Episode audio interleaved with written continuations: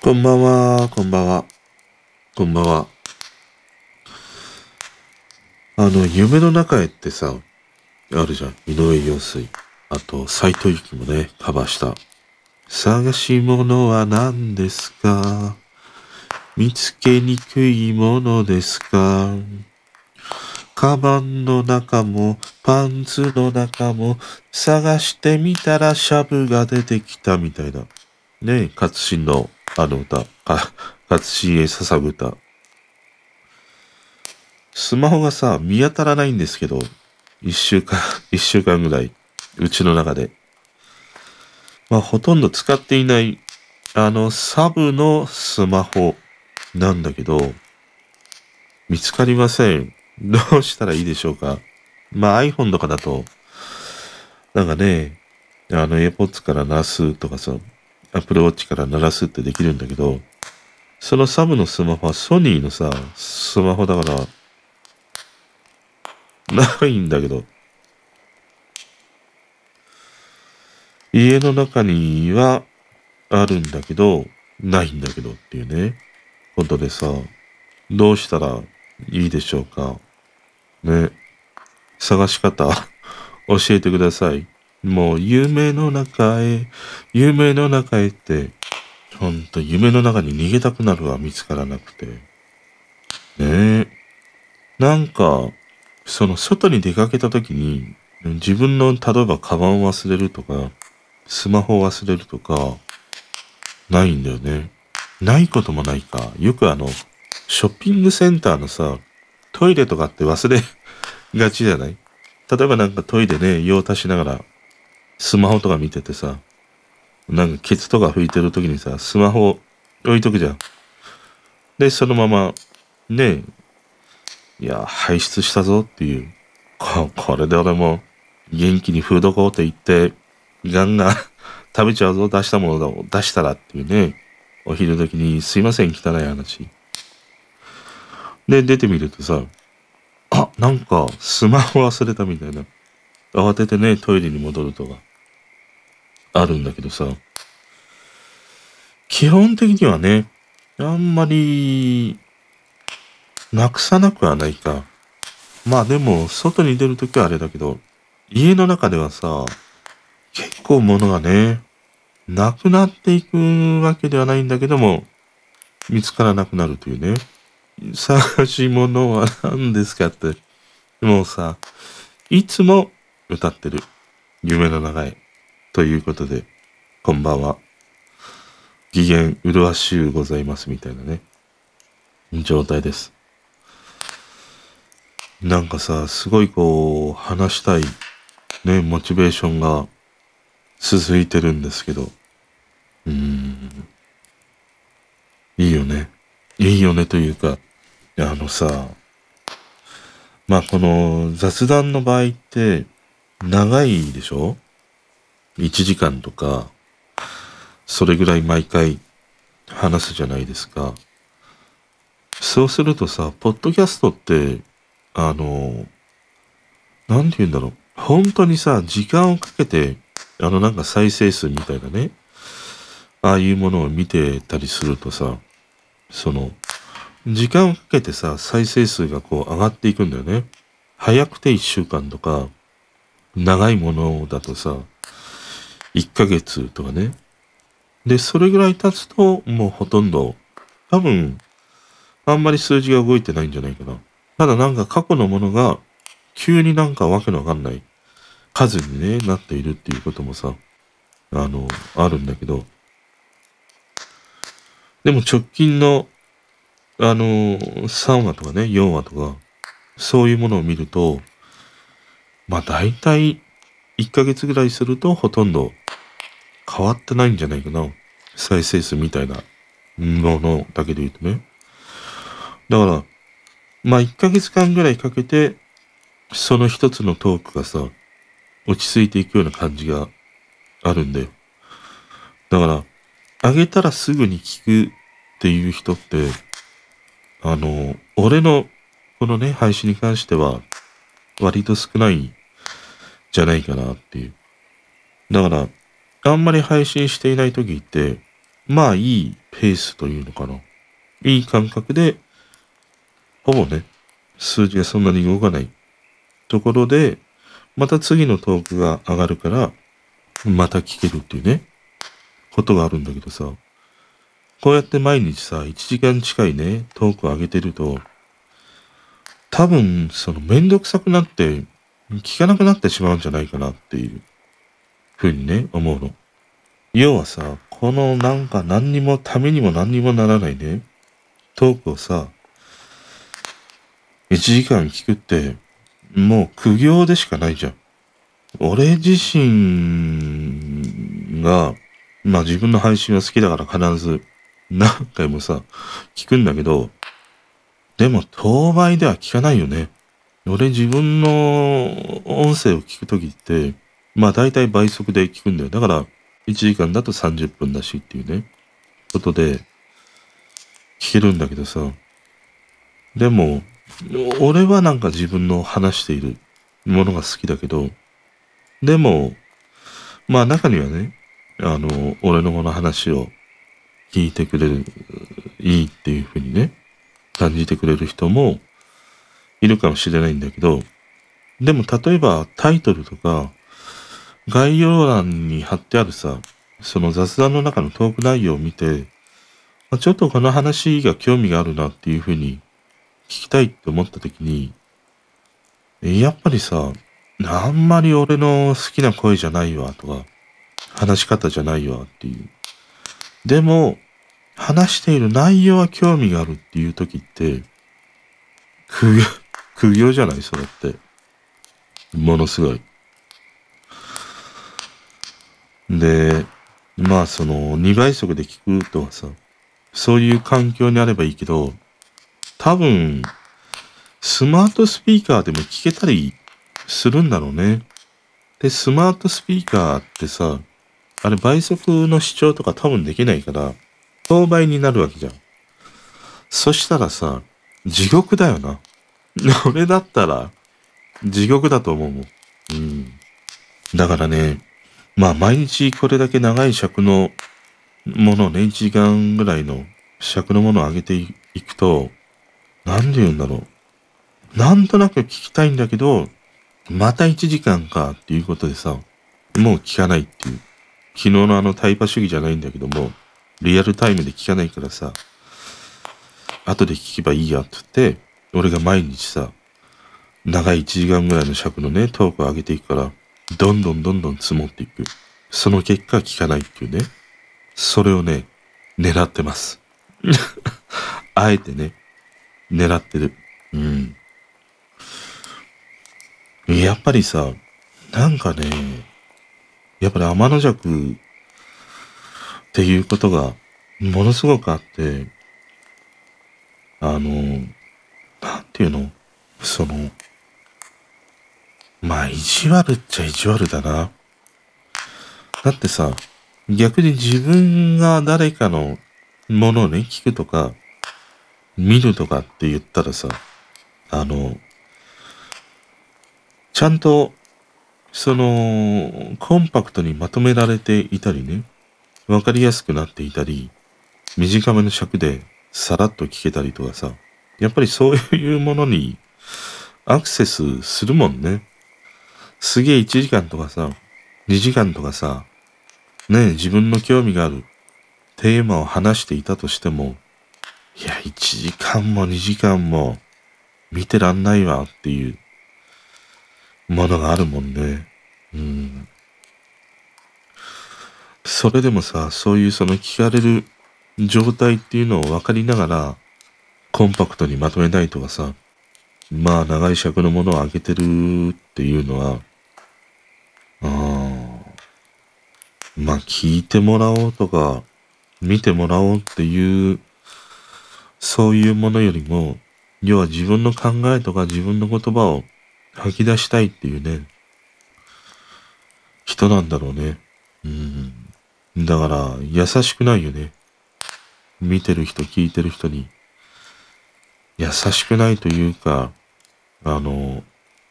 ものすごい聞いてもらおうとか、ものすごい見てもらおうとかさ、そもそもそういう意志がないよね。きっとね。うん。そんな風に思うな。だから、俺も多分そういう人なんだと思います。嫌だね。俺が、俺が毎日さ、いや、なんとなく、こいつのね、話を聞いてみようと思ったらさ、いや、また、また鼻詰まりの声1時間聞くのみたいな。倍速にして30分聞くのみたいなさ、ものがあるじゃん。苦行だよ。うん。やっぱり、長くても今って3分ぐらいかな。俺の限界は、等倍速で見れる限界は3分。YouTube でも。あと TikTok でも。TikTok ってさ、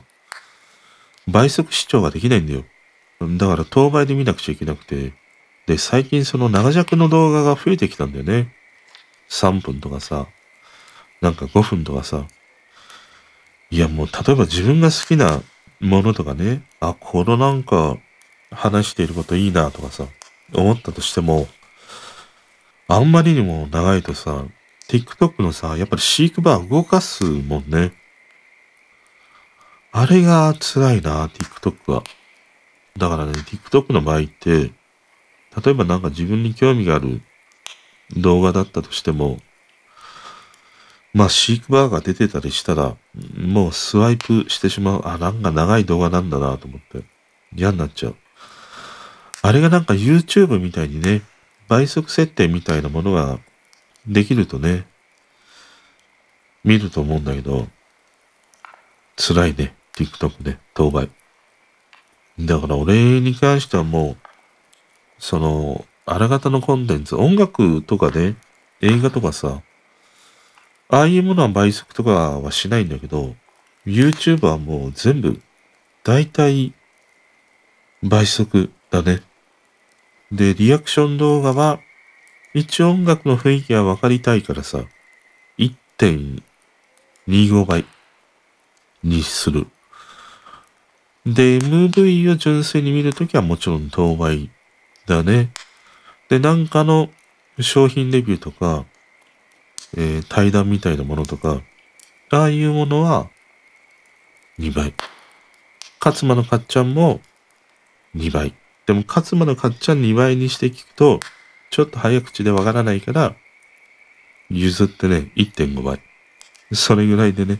見たりしてますね。だからこのさ、あのー、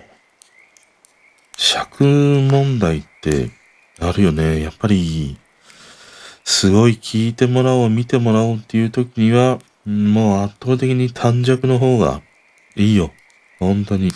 ポッドキャストとかでも、多分、やっぱりラジオトークのね、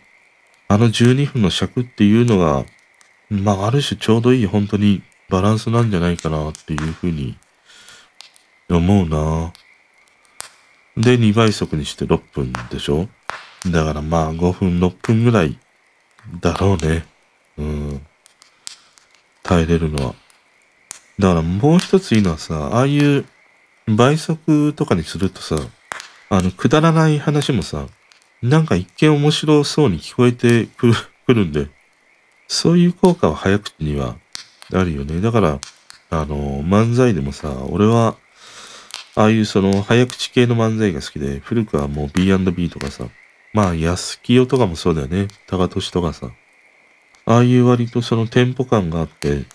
早口のね、漫才が好きっていうこともあるし、ああいうその言葉の早いものって、それだけで面白いんだなっていうふうにね、思うところもあるからね。だからまあこうしてさ、割と長尺のものをこうやってね、今のところ、毎日日々上げてるっていうのは、うーん、自分の中にね、ものすごい聞いてほしいとか、聞いて聞いてみたいな、そういう欲求が薄いんだろうな。それ以上になんか、自分がこうやってね、その思ったこと感じたことを吐き出したいっていうね、そういう感情の方が先立ってのことなのかなって思ったりね、してますね。こんばんは。こんばんはって言ったわな。それ、それすらもね、忘れてしまっているという。このさ、小鳥のようなね、脳みそ。辛いよ、日々が。もう、忘れていって。忘れるっていうことはないか。でね、今日もね、またいろいろと感じたり、話したいと思うことがあって、あの、昼間、またいつものようにさ、あの、よく見る人のライブ配信を見てて、なんかすげえ面白かったんだよ、今日のライブ配信が。で、やっぱりさ、俺ライブ配信にハマる理由っていうのは、そのライブ配信でさ、100回に1回ぐらい、すげえ面白いっていう時がさ、あるんだよ。で、そういうものに遭遇すると、ハマっていくし、またなんかすげえ面白い配信をするんじゃないかなっていう期待を持ってしまってね、またその人の配信を見に行くっていうさ、ことになるんだなと思って。あの、テレビの場合ってさ、その面白い番組って、もちろんすげえ今日は面白かったっていうさ、回もあるんだけども、でもテレビの場合って、やっぱり視聴率っていうものがあるからさ、コンスタントにその視聴率をさ、維持していくためには、ある一定基準の面白さみたいなものをさ、ずっと提供し続けないとならないじゃん。だから、ある一定基準のその面白さみたいなものはあるんだけど、ものすごい爆発的にさ、突出するっていうことが、うーん、少ないんだよね。まあ中にはあるよ。本当に、いや、すげえ面白かったみたいな。よく最近だと、あの、水曜日のダウンタウンとかさ、よくね、あの、トレンドに上がってきたりもするんだけどさ、俺水曜日のダウンタウンも全然ね、見なくなってしまったね。割と欠かさず見てたりはしたんだけど、なんであれ見なくなったんだろう？なんだろうな？クロちゃんが、クロちゃんが原因かな？うん。クロちゃんが原因かもしんないな。クロちゃんとか、なんか、ナダルとか。あそこら辺が毎回出るから、俺はちょっと飽きちゃったのかもしんないな。ただまあ毎回、ものすごいね、ああいうトレンドを見てると上がってくるから、まあ相変わらず視聴率もあるだろうし、まあ話題になるんだろうなっていう。だから、ああいうものすごくね、グラフがピコンっていう風に飛び出ることはあるんだけど、ユーザーのライブ配信って、その飛び出方がさ、例えばテレビが普段がゼロの状態で、バッて面白い回の時って、10ぐらいの盛り上がりが、ね、グラフとして出るとするじゃん。でもユーザー配信のその100回に1回の面白い時って、100ぐらい突き抜けるんだよね。このね、100ぐらい突き抜けた時の面白さ、それに触れてしまうとね、やっぱりなんか、中毒性があるんだよね。その面白さみたいなものに触れてしまうと、ああいうテレビとかね、ああいうなんか YouTube がどうしたとはさ、やっぱりね、ちょっと物足りなくね、なってしまうんだよね。で、その一人の人の配信で100回に1回あるとするじゃん。でもその人だけじゃなくて、まあああいうライブ配信してる人いっぱいいるからさ、そういう人がね、100回に1回の面白い回みたいなものを、まあたまにやってくれると、まあ全体のああいうライブ配信を見ていて、どうかな？感覚的には、2ヶ月に1回、3ヶ月に1回ぐらい、ものすごい面白いものがね、出てくるっていうね、そういうものがあるからね。割となんか、そういう回を見ている人たちも待っているっていうね、ところがあるんじゃないかな。あの異常なまでにね、突出した面白い回を期待してしまうから、なんか俺は、ああいうユーザーのね、ライブ配信が好きなんだなって思ったりね、したな。うん。やっぱり、ああいうものを見てるとさ、その人を集める配信をしている人とね、うん、人が集まってほしいんだけども、集まらない人の、その、なんて言うんだろうな。あれは、やっぱりその人の持って生まれたようなセンスやキャラクターって、とどのつまり、あるなと思う。だから同じ、例えば A の人はやって盛り上がったことを B のね、新しく出てきた人が全く同じことをやったとしても、やっぱり B の人はさ、盛り上がらないっていうね、ことはあるんだよ。で、やっぱりそれはね、同じことをやったとしても、言葉とか表情とか、その時のなんか、ああ、なんかタイミングみたいなものとかもあるんだろうね。いろんなものが相まってさ、盛り上がるっていうね。そういうものに、まあ恵まれないというか、そういうものがあってね、やっぱり、運みたいなものもあるかもしんないね。まあなんかね、面白いね、ライブ配信。で、ライブ配信もさ、まさにあのタイパーと一緒で、後からまあ、その、ライブ配信みたいな履歴か、ああいうものを残してくれてたりはするんだけど、それをまた見ようとは思わないもんね。ライブ配信の場合ってもう長いからさ、尺が。それこそもう4時間とかさ、2時間とかさ、それをわざわざライブ履歴を追いかけてみるっていうことはしないしね。まあ最近は、ああいうライブ配信で人気ある人だと切り抜きされてたりもするからね。まあそれで見ればいいやっていう感じもあったりして。うーん、まあ、以前俺にとってはライブ配信っていうのは、ものすごいね、まあ、バラエティコンテンツだったりするなあとこのライブ配信で思うのがさ、あの、リアクション系の動画で見てるとさ、結構その、まだまだ登録者数が少ない人が多いんだよ。海外の人とか、始めてまだ間もなくて100人とかね、70人とかさ、そういう人がいるんだけど、その、なんて言うんだろう。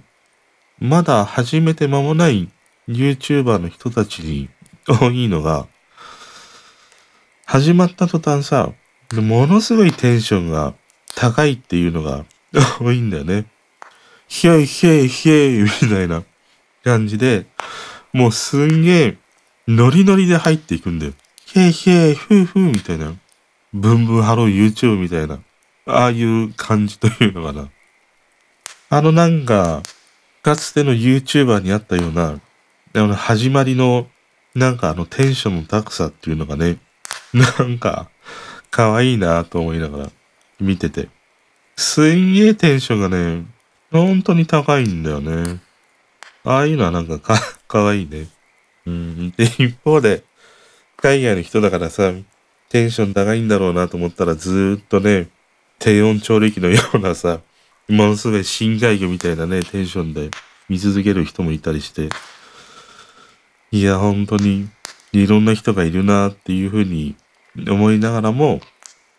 やっぱりちょっとね、YouTube 始めちゃったからさ、テンション高めに入っていったらいいんじゃねえかみたいな、誤ったね、情報を真に受けて、やっちゃう姿っていうのはさ、むしろ逆にさ、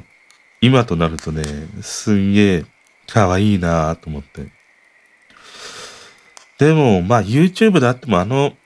入りのさ、つかみは、やっぱり大事だよね。どうしたってね。そういう意味では俺は、ああいうあの海外の人のわけのわかんないテンションの高さに掴まれてしまっているっていうね、ものはあるから、あながち間違っていないっていうことでもあるか。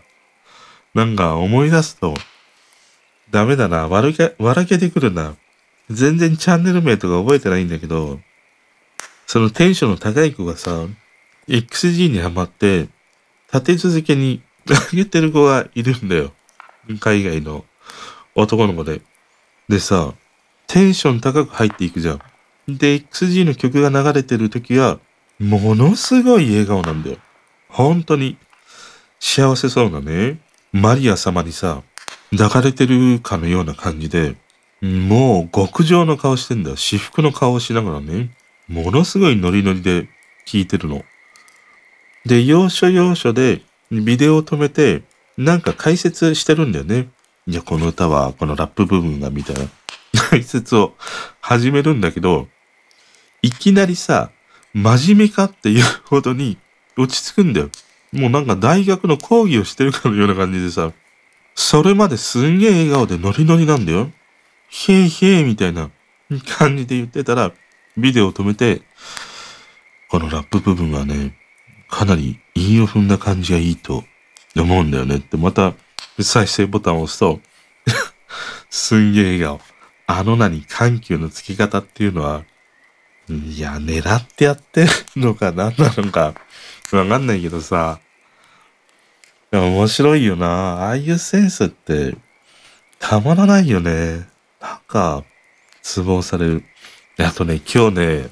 朝、起きてね、しばらくうだうだしてる時に、TikTok を見てたんだけど、あの、仮面ライダーオタクの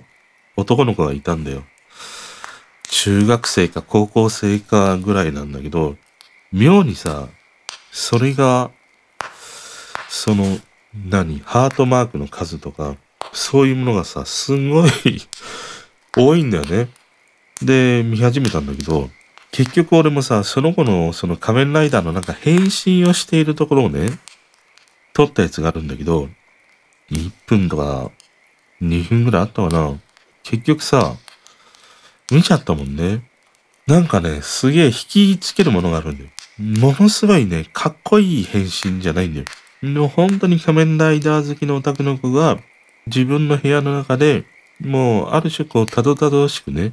変身をやっている。そのなんか、様がね、なんかこう、見る人を引きつけるっていうね、ものがあるし、あ、本当になんか仮面ライダー好きなんだなっていうのが伝わってくるしね。で、彼、他にどんなのあげてるんだろうと思って、まあ彼のそのあげたものを、履歴みたいなものを見ると、そのね、返信以外はね、全然面白く なさそうなものばっかりだった。あの返信の動画だけ突出してね、なんか見る人の心を打つものが あったんだろうなと思って。だからさ、ああいうその海外の人のリアクション動画とかそういう返信動画を見ていると、なんて言うんだろう、その見ている人に好印象に思ってもらいたい、その綺麗な演出というのかな、かっこいい演出とかね、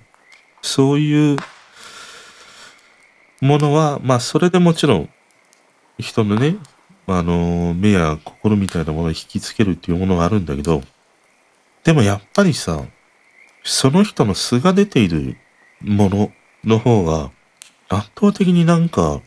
コンテンツ力っていうことで考えると、あるんじゃないかなと思った。そうすると、やっぱりさっきのライブ配信にも繋がってくるものがあって、その見せ方が面白いとかね。なんか、そういうものではなくて、ただのつまりなんかその人のキャラクター力とかね、個性みたいなものがね、こう、ああいう映像とかね、ああいうものから漏れ伝わってこないと、なかなか本当にその人の心を引きつけるとかね、つなぎ止めるっていうことがね、できないんだなって思った。だから、まあ一般の人はこうやってね、自由にね、配信できるようになったとはいえ、やっぱりその多くの人の、なんていうの人気を集めるとかね、そういうものっていうのは、ある程度なんかその人の持って生まれたキャラクターとか、そういうものがさ、あるんじゃないかなって思ったね。うん、面白いね。ああいうなんか、その人の素のキャラクターが出ているものっていうのは、まあライブ配信もそうだし、ああいうね、動画系のものでも、そういうものが面白いね。だから妙にやっぱり格好つけてるとかさ、かしこまってるとかさ、綺麗な部分だけを見せてるものって、やっぱりなんかインチキ臭さがあるよね。すべてにおいて。いや、あの仕事でも何でもさ、ああ、なんか仕事ができそうな感じとかね、妙にその言葉がうまいとかさ、ああいうものって、逆になんか、うさんくささみたいなものを、俺は感じるかな。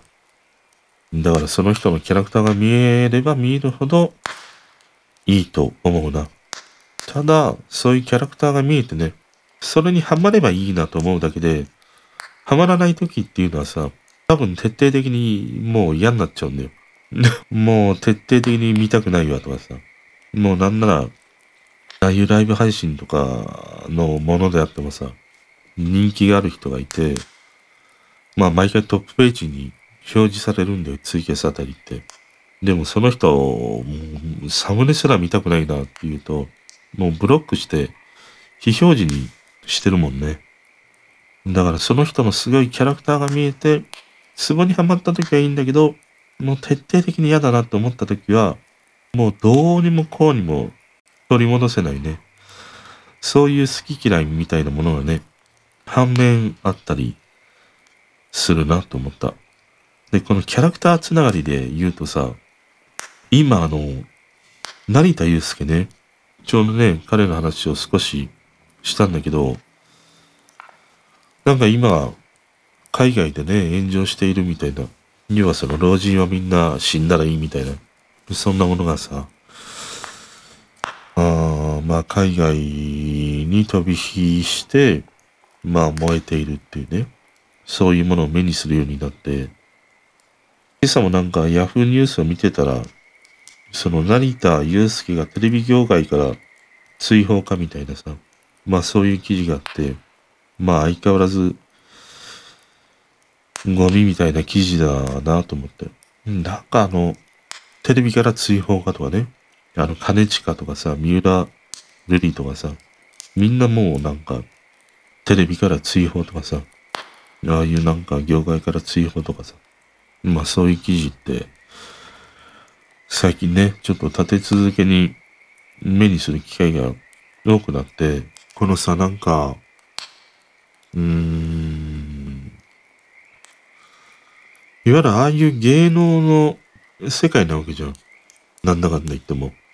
ああいうメディアに出て、彼らがその国を動かしてるわけでも政治家であるわけでもなくて、一、まあ学者なわけだよね。どんな学者か 知らんけどさ。まあ一応学者を名乗って、ああいうメディアに出ている。で、様々な、ね討論をしたり、情報を発信している。で、いわゆるああいうその芸能の世界の一つとして考えたときにはさ、俺は一つのことだと割と見てるのね。その、ニュースの報道というものではなくて、ある種ああいうその、一見報道な感じのふりをしたエンタメコンテンツ。もうその象徴的なのがもうひろゆきっていうね、ものがあって、だからあの、成田祐介も三浦瑠麗とか、あそこら辺も、俺にとっては、もうバラエティタレントと一緒で、エンタメっていう風に捉えたときに、いわゆるああいう成田祐介のさ、ああいう発言って、いわゆるプロレスでいうところのさ、ヒール役を演じているにしか過ぎないわけだよ。で、ああいう、あえてね、ああいう言葉の強いものを発信して、まあ、ある種その、耳を傾けてもらうきっかけ作りをね、しているとしたら、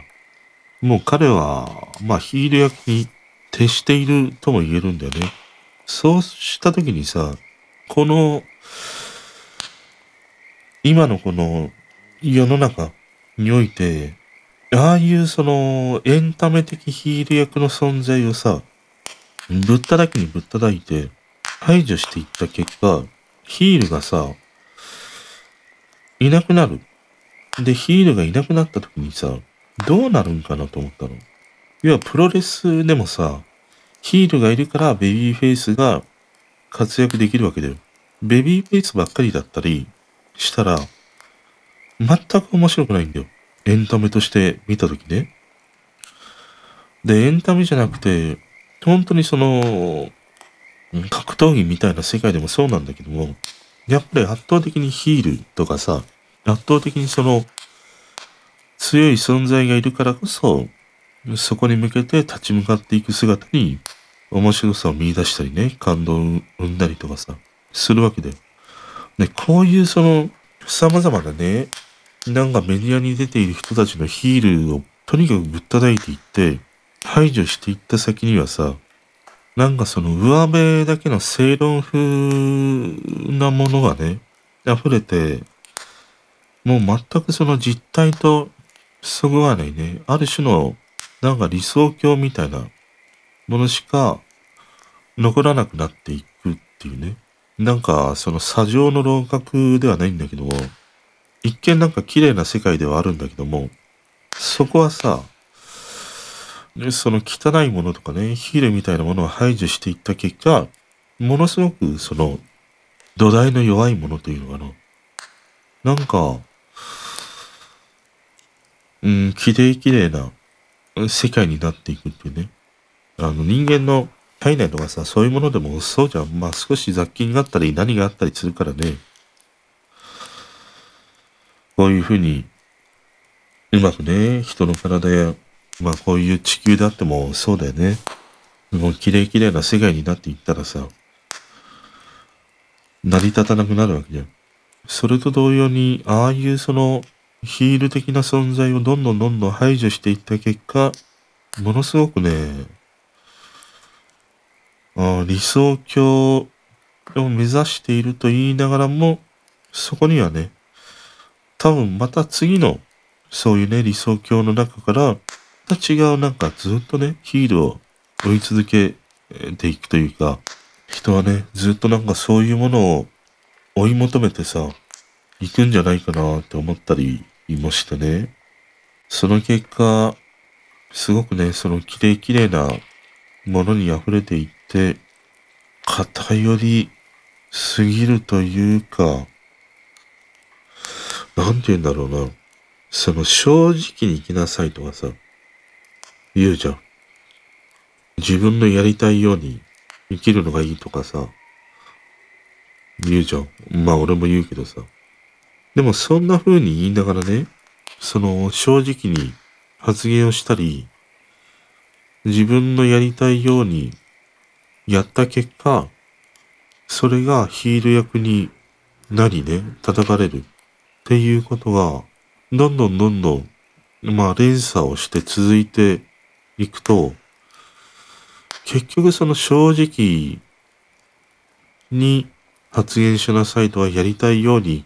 やりなさいっていうのは、そう言いながらさ、あの、できないものにね、なっていってるんじゃないでしょうか。うん。そのものすごくさ、なんかね、綺麗事と実態が全くなんか伴っていないね。このなんか、歪んでいるというのかな。うん。なんかまやかしの世界というのかな。いわゆる、大人の世界というのかな。ずるい大人の世界ね。綺麗事だけ言って、裏では金もらってるとかさ、そういう世界と一緒で、結局その、表面は綺麗なことを言いながらも、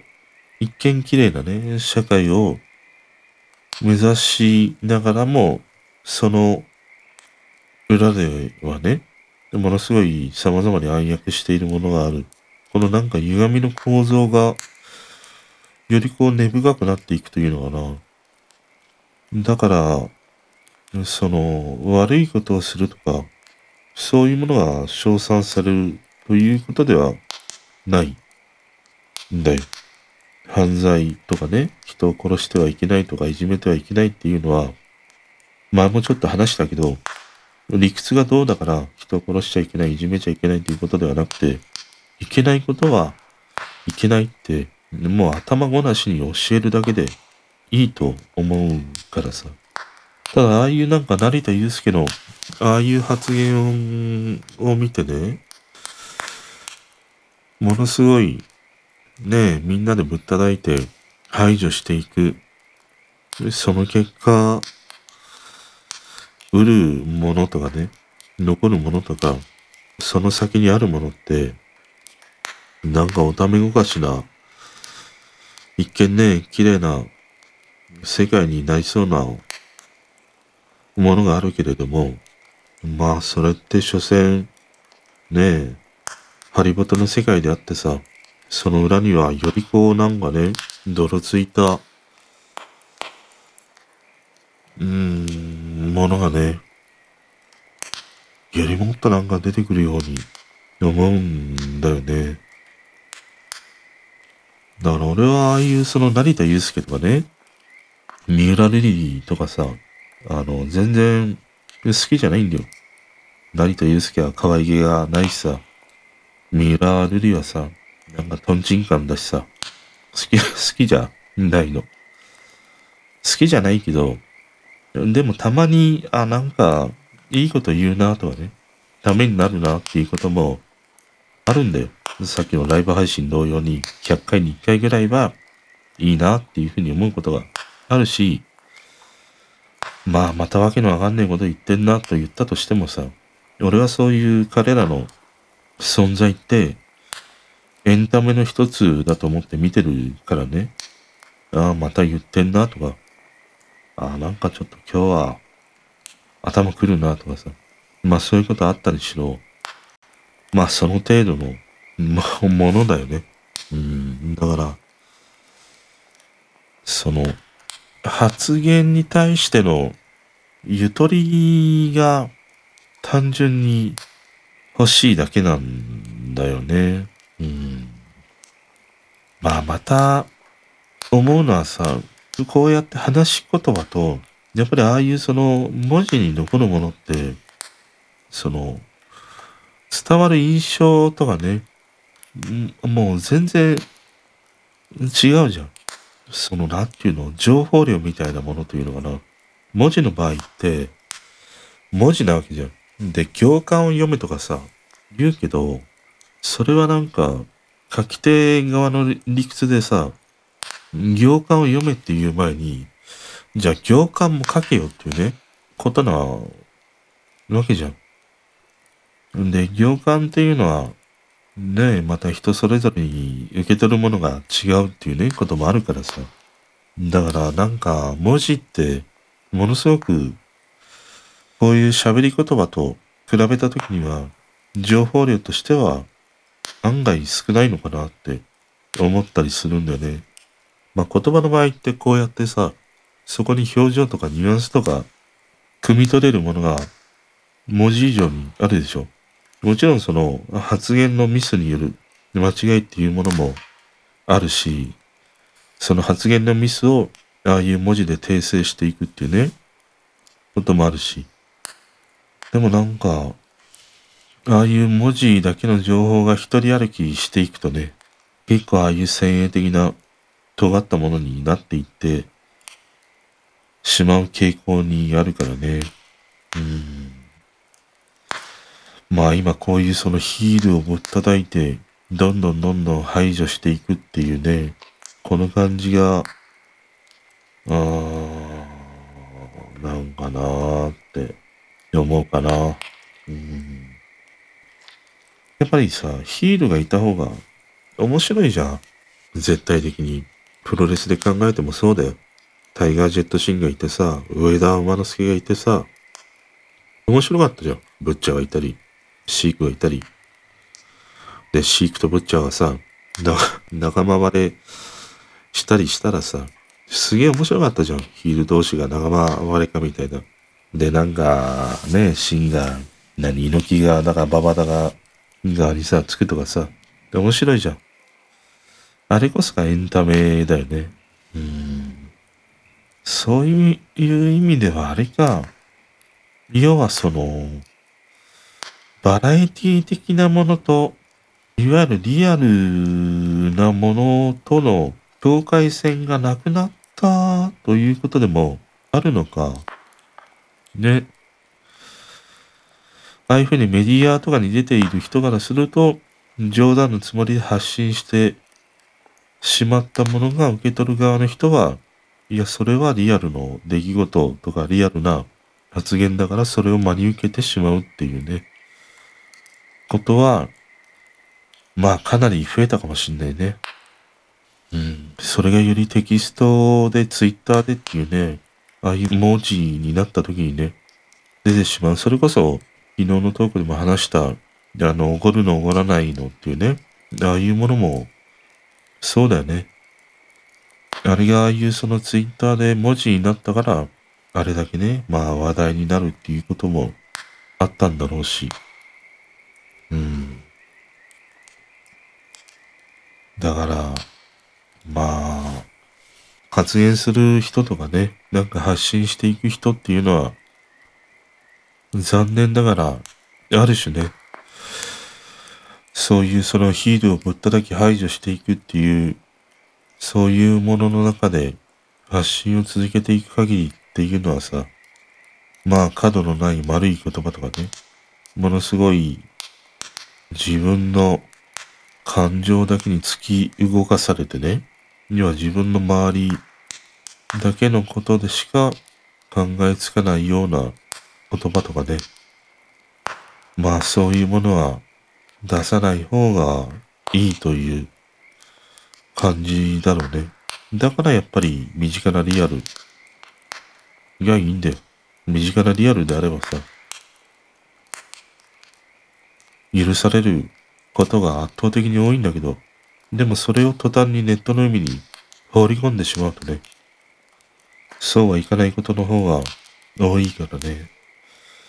なんか俺はこのヒールをもっただいていった先、排除していく先に、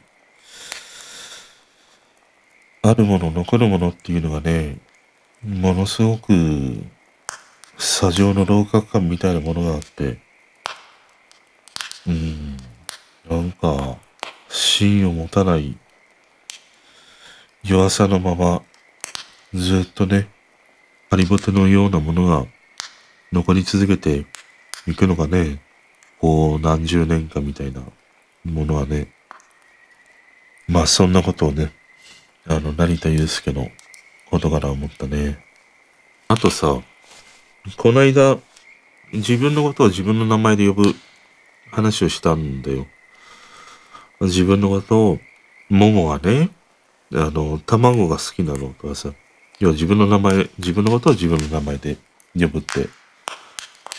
これさ、よくあの、芸能界で、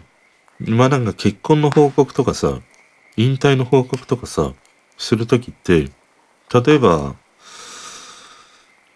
私、田所万平は、今日ももって引退させていただきますみたいなさ、話をするじゃん。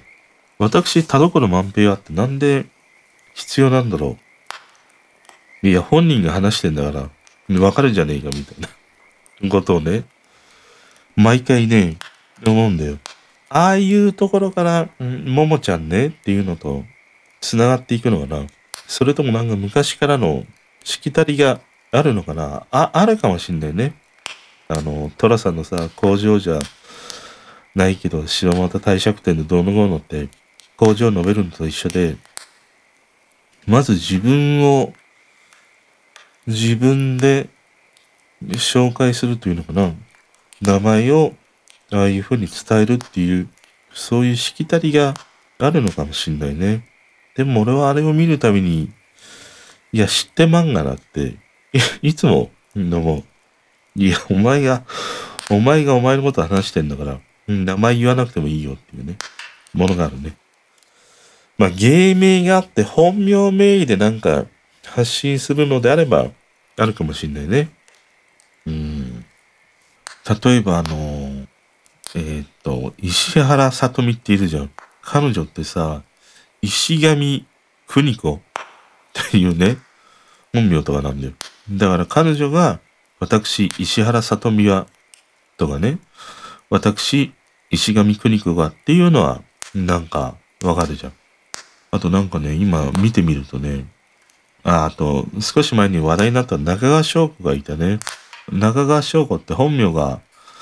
中川しよう子ってひらがなで書くんだよね、彼女ね。とかさ、要はその本名でなんか発信をするときは、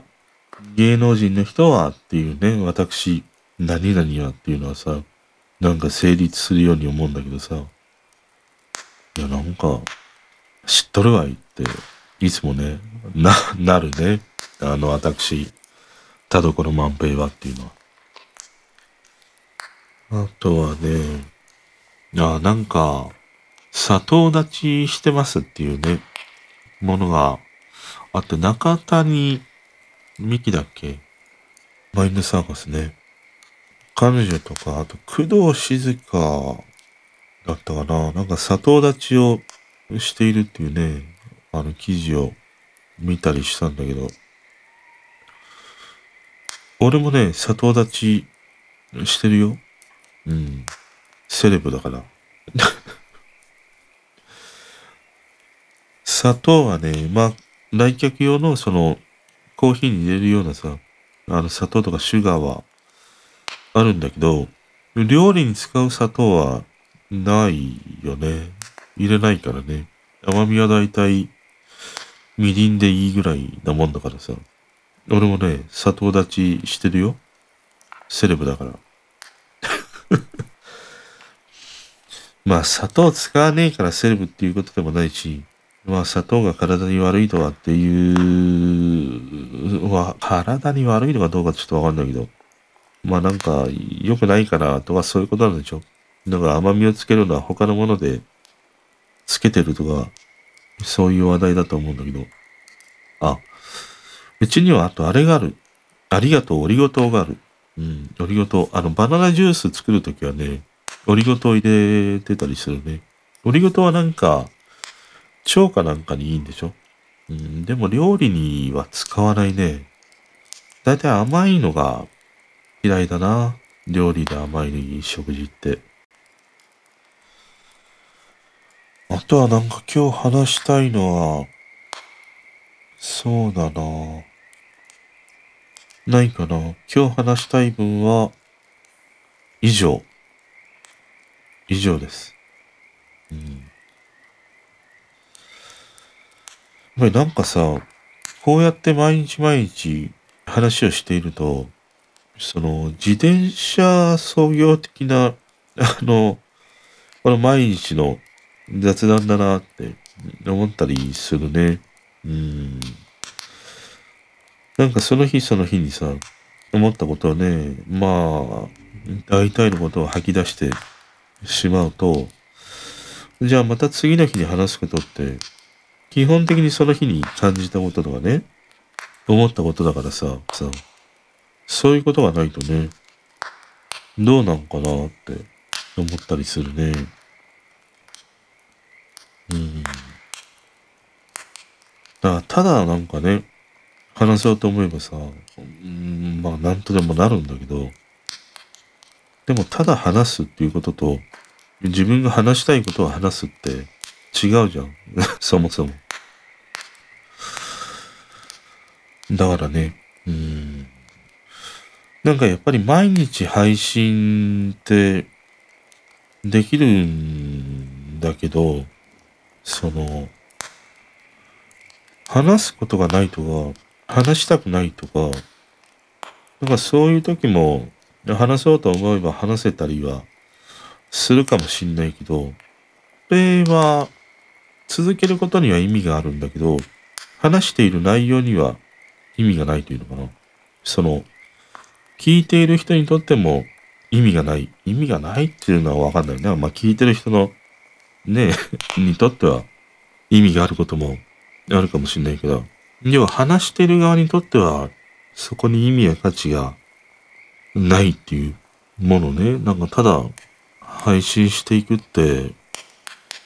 続けることにはあるんだけど、その話自体にはね、意味も価値もなんかないなって思うから、うん、なんかない時はないで話さなければいいなって、俺はね、思うようになっていったんだよね。その毎日配信にこだわるっていうのは、ものすごくね、あのー、いいよい、いいよっていうか、いいことだと思うよ。やっぱり毎日毎日さ、打席に立つわけだからね。うん。ただなんか、まあ毎日そういうふうに配信することにとらわれるよりも、自分がなんか発信したいとか、話したいとか、そういう時に俺自身は話したいし、発信をしたいなって思うんだけど、でもさ、話している内容がさ、毎回、もう、口をね、酸っぱくして言うけどさ、毎回ね、どうでもいい話してるじゃん。本当に。本当にどうでもいい話をしてると思う。でもこのどうでもいい話はさ、俺にとってはさ、なんか、整理なんだよね。自分のなんか頭の中が整理できるんだよ。だから、昨日話していることを、また今日考えてみると、また今日の考えがあったりさ、その、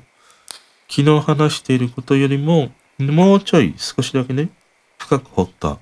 考え方ができたりとかさ、そうやってどんどんどんどん、こう言葉にしたり、